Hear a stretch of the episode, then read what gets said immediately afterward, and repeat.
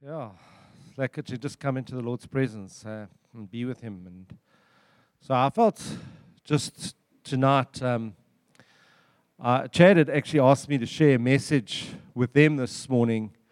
Um, and before I tell you what it was about, I, I felt the Lord say, because normally I, I, wouldn't normally do this. I don't make clone messages. Uh, I like to hear the Lord for every congregation, but I felt specifically for this, and I'm going to tell you why. You know, it's been seven years that we actually planted the church here. And uh, over those seven years, uh, I haven't really spoken about this subject. And uh, the reason I haven't is, well, multiple reasons, but I felt just in the area of, of, of finances. And, um, you know, it's one of those subjects that elders don't normally like. Well, uh, let's put it this way I won't say all elders, all leaders, because I see it on the TV often. and, uh, but anyway, today I'm going to share on it, but I, I felt, um, you know, I remember there was a guy that uh, when I was still in Mossel Bay, and uh, when I spoke on finances, he, he came and he said, You know, you as a church, you, you churches, you all talk about money. And I never saw him again for a whole year. And, uh, and we never preached on finances again. We never, you know, touched on the subject of money. But uh, a year later, uh, God had, you know, just put in my heart to share on finances. And he rocked up at the church again. And, uh, you know, it's one of those things that it just happens like that because God was tugging at his heart. I knew it wasn't really us, the church, you know, you can blame all these things, but it was actually God just pulling his heart. And I want to share tonight that I'm not sharing this because we're doing badly as a church. I think you guys are generous. We give. And, you know, I'm sharing it because I felt the Lord say to me, this is one of those subjects you haven't spoken about really. And I have to admit, I haven't spoken about it because, because that subject's been abused in the life of the church. I mean, evangelicals, when you turn on the TV, it's often about money and it's about blessing me, and uh, especially the, you know, the false teachers. They, they do it to enrich themselves, and they do it in a way that manipulates hearts. And because of that, I felt, yeah, you know, God, it's, it's almost like they treat your kingdom like a spiritual slot machine. If you give, you know, cha-ching, it's your, like the, like the lotto, you know, your license to dream. and uh, if you don't play, you don't dream, you know, this kind of thing. But this is not what this is about. And um, and I felt the Lord you know, kind of convict me because I often cower under the pressure of abuse that other churches have done. And I felt the Lord say to me, You don't do that. Um, and the reason you don't do it is because, and, and I want to repent even today to you guys because, um, you know, God, God challenged me. He said, You know, that thing of when you preach about my love, when you preach about my holiness, you preach with conviction sometimes. But when you preach about money, you, you kind of take a, you know, it's more informative, but you, you kind of take a back seat sometimes. And uh, I just felt that, you know, just in that, I want to say tonight, I'm not here to impart information so that you can give more, but I do want to impart faith so that you can trust God wholeheartedly in the area of finances, especially where we are going today. I mean, let's face it, things are getting tough. Finances are getting difficult. I mean, I, I just couldn't believe the price of bread and milk that I brought today. I thought, yo, you know, it's just ridiculous. I don't know if you guys feel that pinch or, but, um, you know, I just realized in that is that we've still got to keep our faith in these times. You know, the Bible says in, in the last days, men's hearts will fail them. But I want to say those are men whose hearts are on the things of the world, that's consumed with those things. You know, the Bible talks about the wheat that's sown it says that some of the wheat is sown among the weeds. And it talks about those weeds being the cares of life, and they choke you. I want to say if you're consumed with those things, it's going to choke you. And uh, I'm here to give you the whole counsel. I felt where I've lacked, where I've lacked giving conviction of, of the area of finances.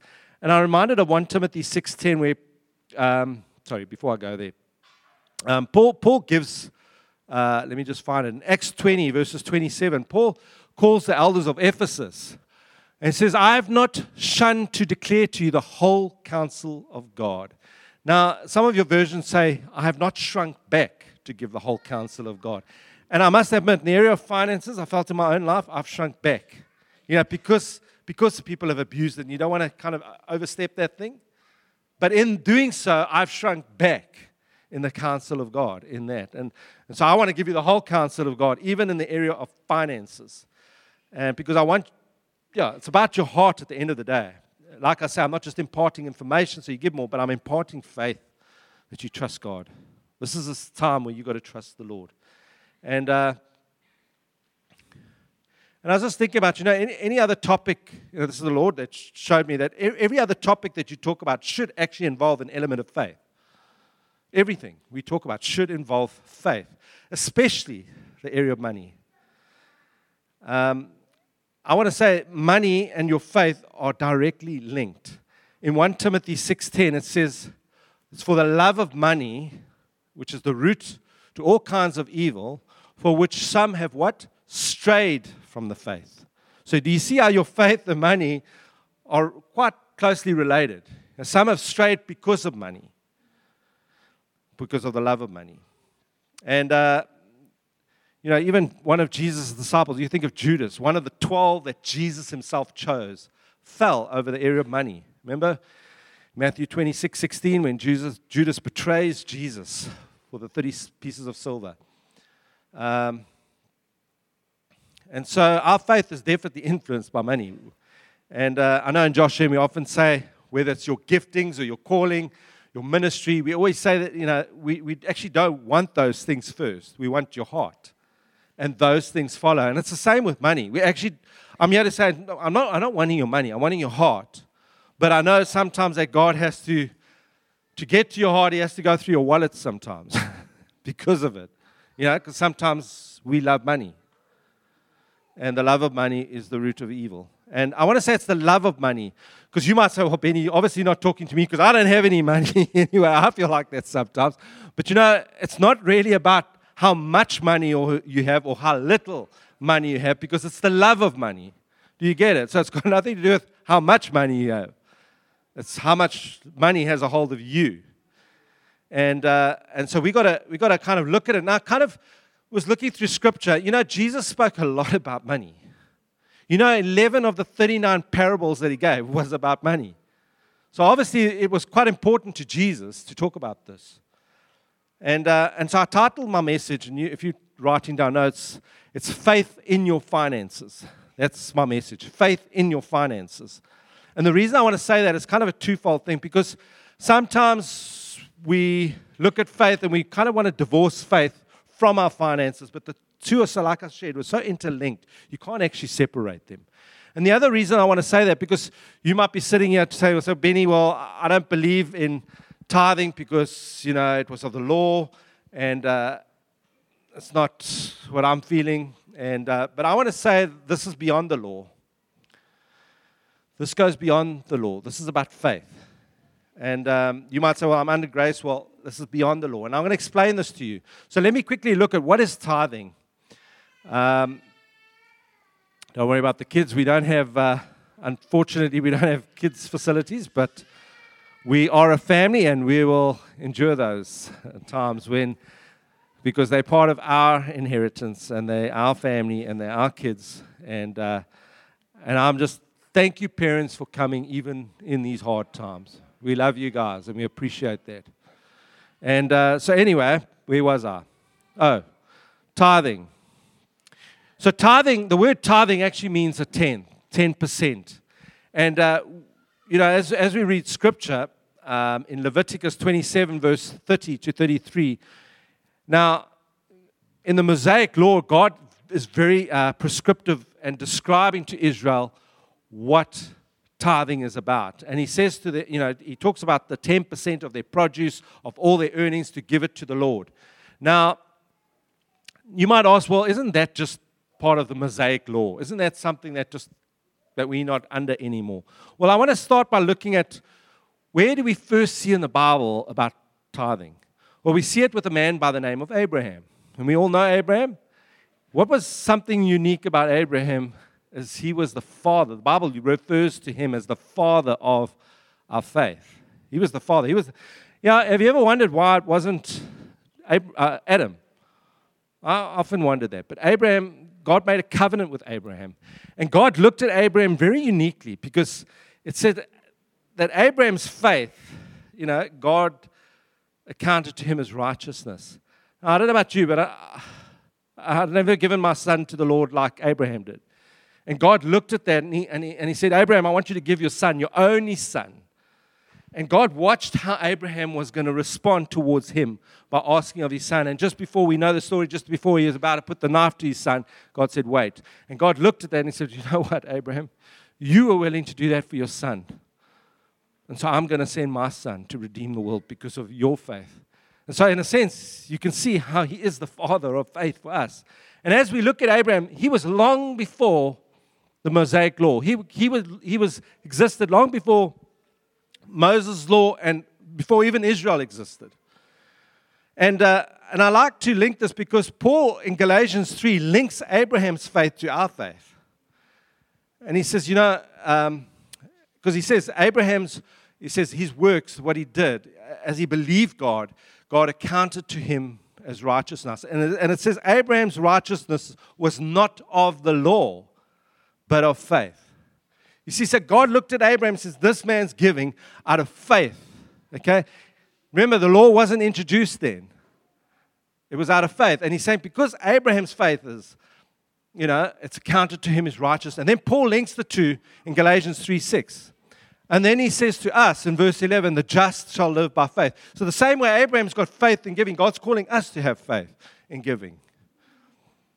Okay, now where do we see it? Well, in Genesis 14, verses 18 to 20, we see that um, when Abraham gives a tenth of his tithe, he gives it, uh, let me read it. Uh, did I give that, give that one to you? Okay, Genesis 14, 18 to 20. You can keep that.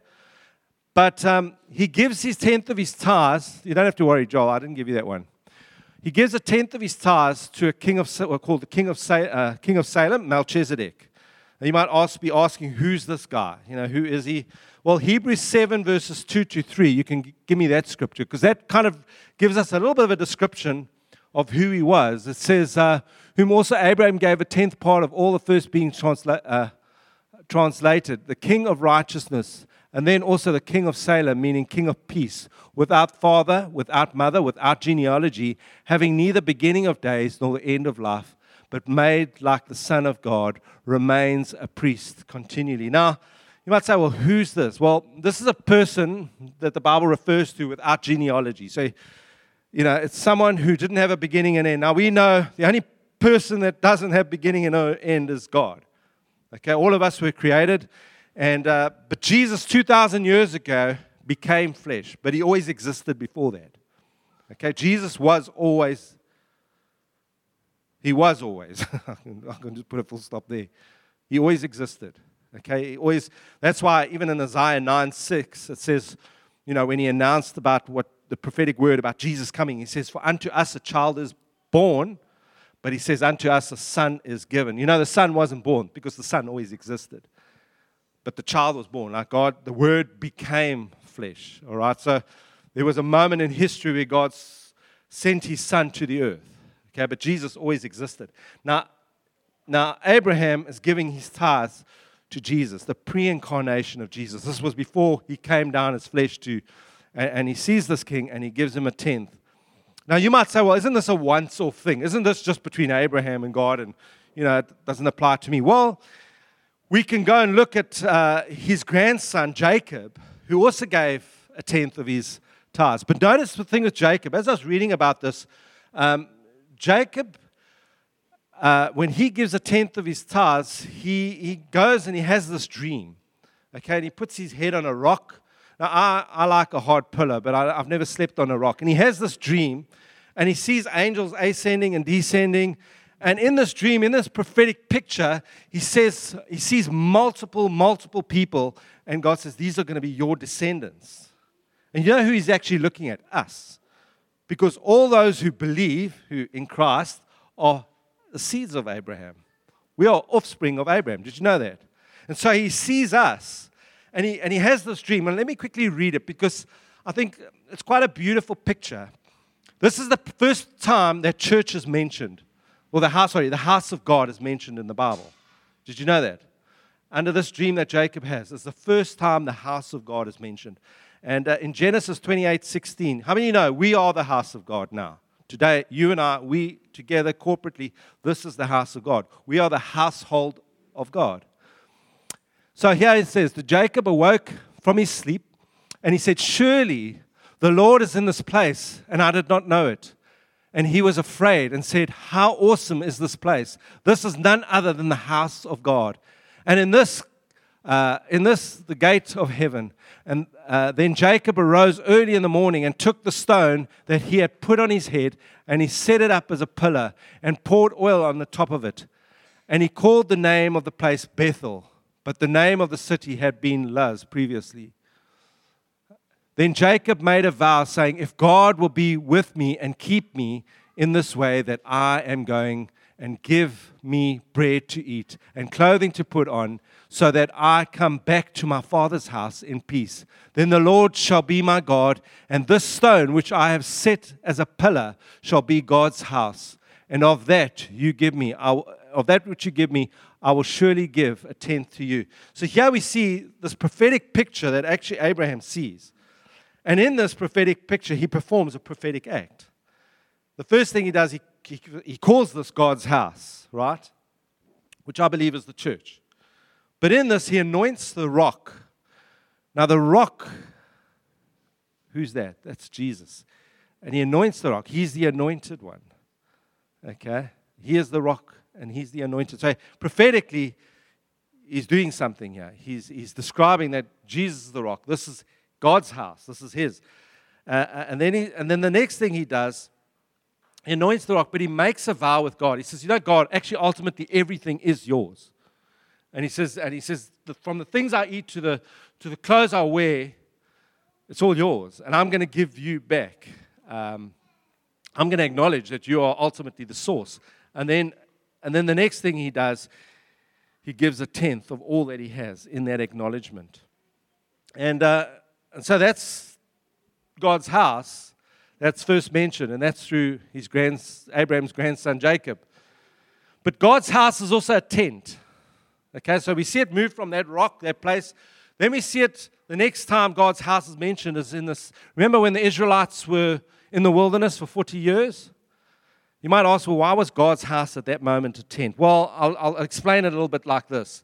Remember when Israel, Israel were in the wilderness, they were following God. How were they following him? He was the pillar of fire by night and the cloud by day. And you just imagine, God says, Look, you're going to follow me all the time. When, I'm going to take you to the promises that I have for you, to the promised land. But when I go, you, you go with me. And so the people would get up, and so they would take their tents and they would follow. Now, it would be difficult if at that time the house of God was a building, okay? They, they couldn't just. So it was a sanctuary, it was a tent. And they followed God, okay? And this was the place we see in Exodus 25 uh, from verse 8 to 9. It says, Let them make me a sanctuary that I might dwell among them. He's talking about Israel. I wanted, he wanted to dwell, God wanted to dwell with the Israelites in the wilderness. And uh, we read that they, were call, that they called this God's house. And in Leviticus 27 30, and then God says to them, And all the tithes of the land, whether of the seed of the land or the fruit of the tree, is the Lord's. It's holy to the Lord. So here we see them giving a tithe of their produce to the Lord in this house. Um, and so, just in line with that, so here we see them giving a tenth, right? But I want to just share something. So Israel had to give a tenth of their tithes, a tenth of their produce. Now remember, there were 12 tribes. Remember that God uh, gave each tribe a portion of land of that inheritance. Remember that? So each tribe got a certain inheritance, a certain portion of Canaan that, that they would inherit. And in that, he said this He said, You know what? The only people that won't get an inheritance is the Levites, the priests. Okay? They were the tribe of Levi. Now, notice in Joshua 18 7, it says, But the Levites have no part among you, for the priesthood of the Lord is their inheritance. In other words, God's saying, Look, I'm going to give all of Israel an inheritance, all the tribes except the Levites. Why? Because I'm going to be your inheritance. I, the Lord, will be your inheritance. And, uh, and so they, so when the people of Israel would bring their tithes, they would bring it to the temple. Part of that money would go to the, to the Levites, it would go to the, the priests. Okay, so you're with me. It's just good that we understand what, what's happening as we go through the, through the Bible in this. And so we see tithing continues um, even in the temple in Numbers 18:8. 8, uh, tithing continues even under the law of Moses. So this thing follows through. And we see the house of God move from a rock to a tent to a temple. Remember, Solomon was the one who built the temple, and God's house dwelt there. Okay? The Ark of the Covenant was put there. And then the last book in the Old Testament is Malachi. Now, in God's ending, because remember, after Malachi, after being the last book, God wouldn't talk to Israel for 400 years later. And he would come through a man by the name of John the Baptist. But let me read just the last words that God actually said to Israel, just in the book of Malachi, verses 3 to 8. Uh, sorry, Malachi 3, verses 8 to 10. It says, Will a man rob God? Yet you have robbed me. But you say, In what way have we robbed you? In tithes and offerings, you are cursed with a curse. For you have robbed me, even this whole nation. Bring all the tithes into the storehouse, that there may be food in my house. And try me now in this, says the Lord of hosts, if I will not open for you the windows of heaven and pour out for you such a blessing that there will not be room enough to receive it. See that blessing of the Lord, hey? God saying, Look, test me on this, try me. Am I not uh, will I not come through for you? And so you see the element of faith. Can I say, even for them, it was faith. It's no different for us now. It's faith. Now you might ask, well, Bennie, isn't that of the law? Isn't that the Old Testament? Isn't that all completed in Christ? Because there is ceremonial laws that we don't have to apply to today. Did you know that? There's certain things we don't have to do today that they had to do, do during the ceremonial laws in the Old Testament. And Paul mentions that in Colossians 2:16. And he says, Let no one judge you in food or drink, or regarding your festivals, your new moons, your Sabbath, which is a shadow of things to come, but the substance is of Christ. So, what Paul's saying, look, you know, the festivals, which were your yearly ceremonies that you would have, like the Passover lamb, those were observances that you had. Those things fell away. We don't observe the Passover lamb because Jesus was that lamb. Okay? So we don't have, we don't do it like some of the other churches who, who still comply to the Jewish festivals. We don't do that because here he's saying, Paul is even saying, the substance, those things were shadows to point us to Jesus. Then Paul says the new moons. Now, Israelites also had um, monthly sacrifices. So the new moons would happen every month. So they would bring the monthly sacrifice. Then he says the Sabbaths, you know, those weekly sacrifices. So all of those things have been nailed to the cross. Why? Because Jesus came, He was the fulfillment. So certain ceremonies didn't continue from the Old Testament to the New Testament. But was tithing one of them? Well, I don't really believe that because Jesus endorsed tithing.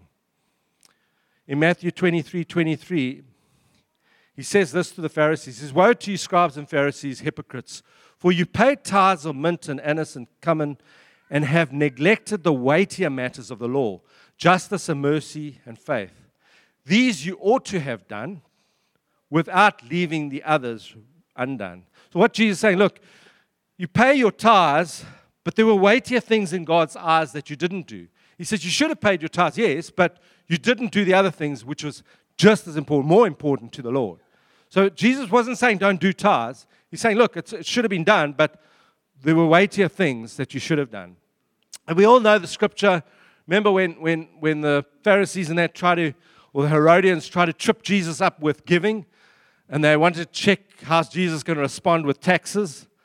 And they say to Jesus, because remember, the Romans were pretty hard. They were taxing probably more than, I know South Africa, we're pretty high on the tax thing, but I don't think it compared to the Romans.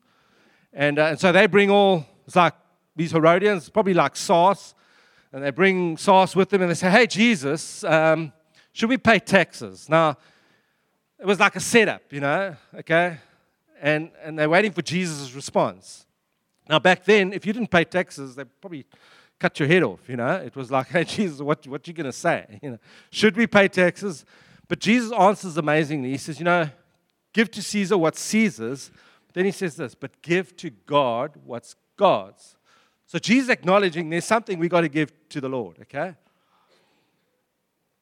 Are you guys with me? You say, well, okay, I'm still not convinced.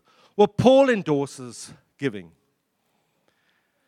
Um, and Paul recognized the same way in the Old Covenant, the priest would, would get a tenth, would, would get some of the income which was given to, to, to the temple that they, that they took from you know, the 10%, and the priest would be paid. And Paul uses that illustration. He says the same way the priests in the Old Testament were paid, so are elders. Let's quickly read that.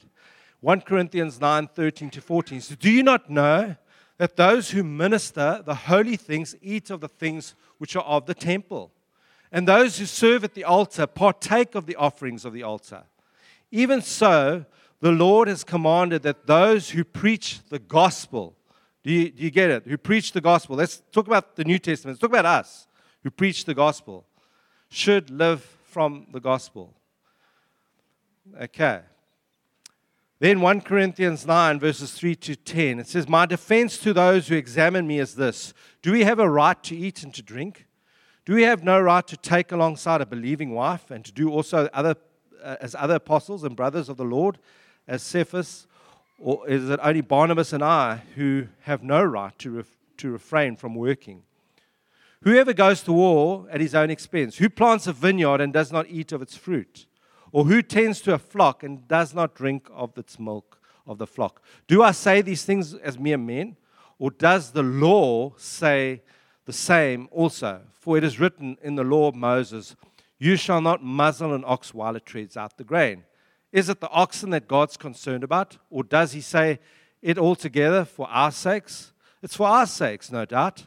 This is written that he who plows should plow in hope, and he who threshes in hope should partake in hope. So, I want to say one of the things that, so Paul's linking that to the priesthood. He's looking, look, am I not entitled to a salary? Uh, I'm, I'm, yes, I'm laboring, but I'm, I'm not laboring the way you're laboring. I'm laboring in the gospel here. And I want to say, I've done this thing while I've been doing two things at the time. I remember laboring here, even though I was working at PetroSA and I wasn't getting a salary. And so I'm not saying this because I'm wanting a, I'm getting a salary, but I'm not demanding it. And Paul even says, "Do I not have a right?" But Paul never uses his right. He says, Don't I have a right? If, if I'm sowing in a field, don't I have a right, to, a right to reap my rewards? And I want to say, I know the elders in Josh I know the guys. You know, we would do this even if we weren't getting a salary. I did it for 20 years without getting a salary. It's not about the money for me, it was about this is God's house. But I did it and uh, recently. Oh, how long have I been full time now? Huh? About two years, three years, two years. I'm getting a salary now, but but what I want to say, it's not about us getting a salary. It's about, hey, we, we love God's house. We love his people. We'll do this willingly. But Paul's saying here, don't I have a right to it? Because he understood that to invest in a church takes all your time, takes all your resources. Let me tell you, it's, it's not easy. you know, doing the, some people think elders' job is to just serve on a Sunday. just preach on a Sunday. The rest of the week, you're free, you're off, you're, it's lekker. You know, I, I promise you, it, it's a stressful job.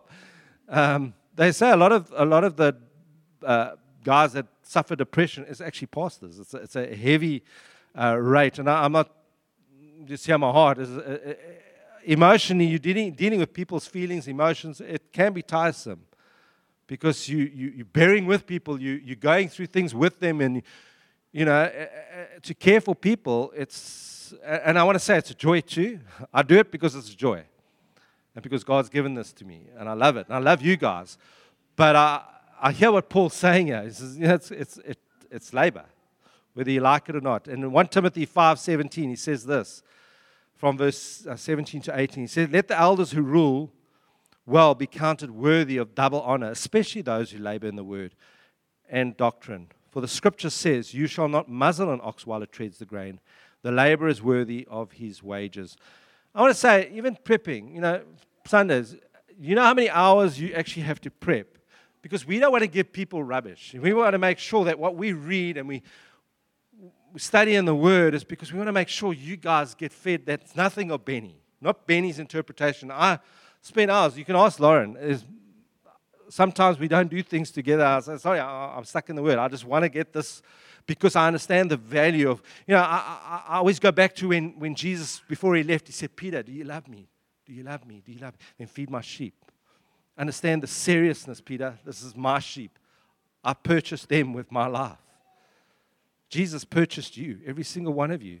You've given your life to the Lord. I got to make sure that I'm feeding you the best stuff I can.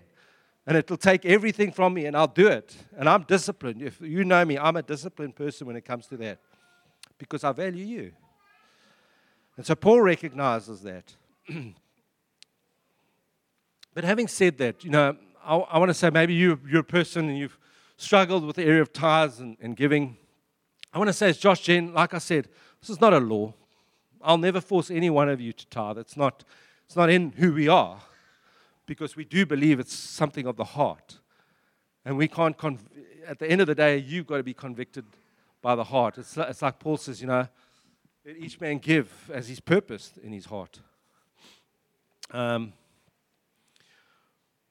and so, yeah, just felt, you know, as I was looking at my own life, you know, part of giving to me personally, when I tithe, and I also tithe, but when I tithe, it's like every month, God checks the checks and balances in my own heart. Are you right with me this month? And can I say, some months it's good, you know, especially when things are doing well and you're not having to pay bills. Sometimes it's harder to give then. And then sometimes all of a sudden all your costs come and you everything breaks and you've got to pay this and that. Those tests are different to when you get lots of money versus when you get nothing. And so both can be a contentious thing that we're wrestling with. But I feel that God does this almost like a monthly thing. It's almost like, where's your heart this month? Where's your heart this month? Where's your heart? It's like every time I've got to say, God, you my source. God, you my source. God, because that thing is always going to be checked.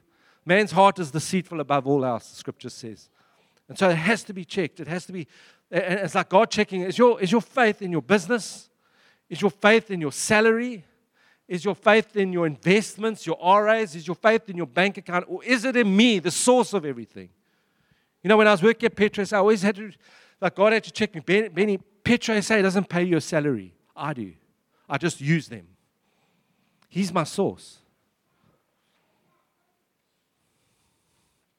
And so, even this, this evening, I want to just challenge you guys because I feel we, we're going in a season where where things are getting tough. But I, you know what I also believe?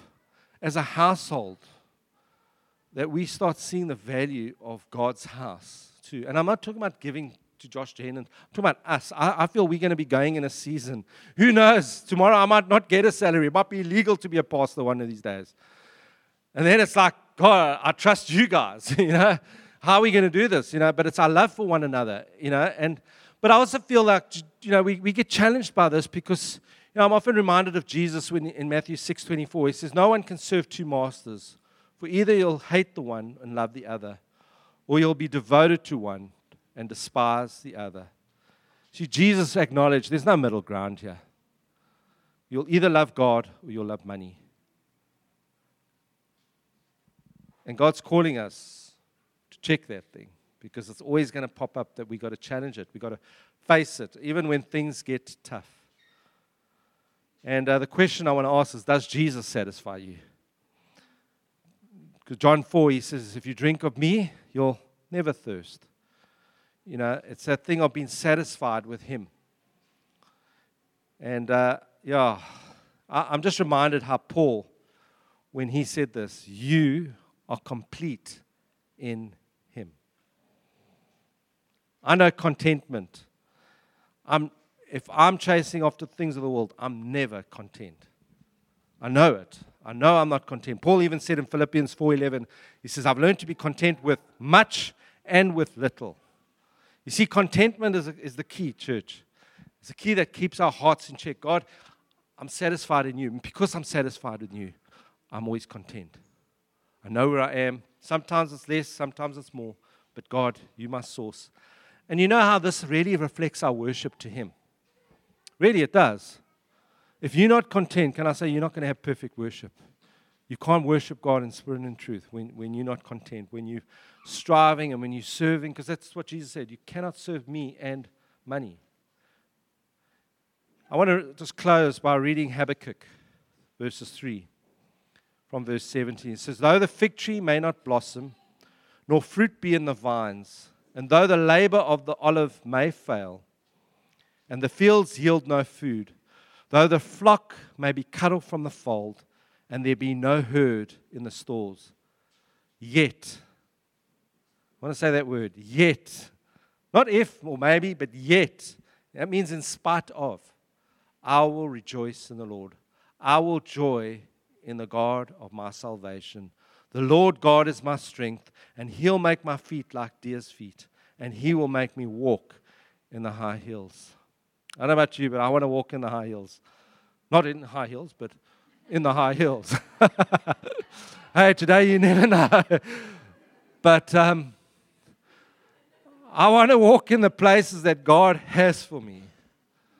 You know, the Bible says that we are we are seated with Him in heavenly places, guys. Our home is not here. It's not here.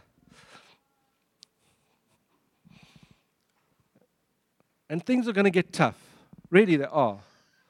And I feel this is where God's going to purge His real church. Those who are willing to serve Him. Do you love me? Do you trust me? Do you really trust me as your source? Because there's going to come a time where that thing's going to be tested. I want to say, if you're battling now, give it a couple of years. I think and I'm not, I'm not a doom and gloom kind of person, but I think things are not going to get better. But I want to say, in that, I know God's testing us.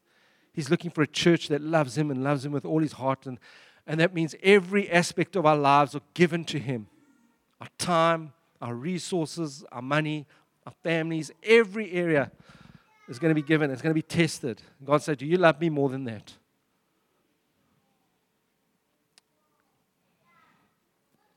And so, yeah, I just want to just want to close in that. Thank you, Jesus. Father, I thank you for your church. I thank you that you're purging her and you're calling us to obedience, Lord. But you're calling us to do everything that we do in faith. It's faith that pleases you, Jesus. It's not the law. It's not the works of Moses, Lord. You, you even said if, if we got faith, Lord, we can move mountains. And, and Father, I want to pray that as a church, as we see times getting tough and, and harder, Lord, I pray that your church would be content in you, that they would all ultimately say, I am complete in you. And Lord, in that, that we understand that our hope is behind the veil, that our treasure is, is not here our treasures in heaven, our treasures in you, Jesus. And Father, as we as we see you as our treasure, that we're willing to give everything for that, Lord, because you demand nothing less than our lives. And so, Father, I want to pray for a faith. I want to pray for a boldness. I want to pray for your church, Lord Jesus, that when times do get rough, and they will, that there would be a church that knows how to stand on the rock, Lord and they would represent you and represent you well. They're people that are not consumed with the things of the world. You even said, Jesus, if we love the world, the love of the Father is not in us. And we want to love you, Jesus, and you alone. And so I pray for your church, Lord, that we would know, that we would tap into that love that you've given us. Bless your name. Amen.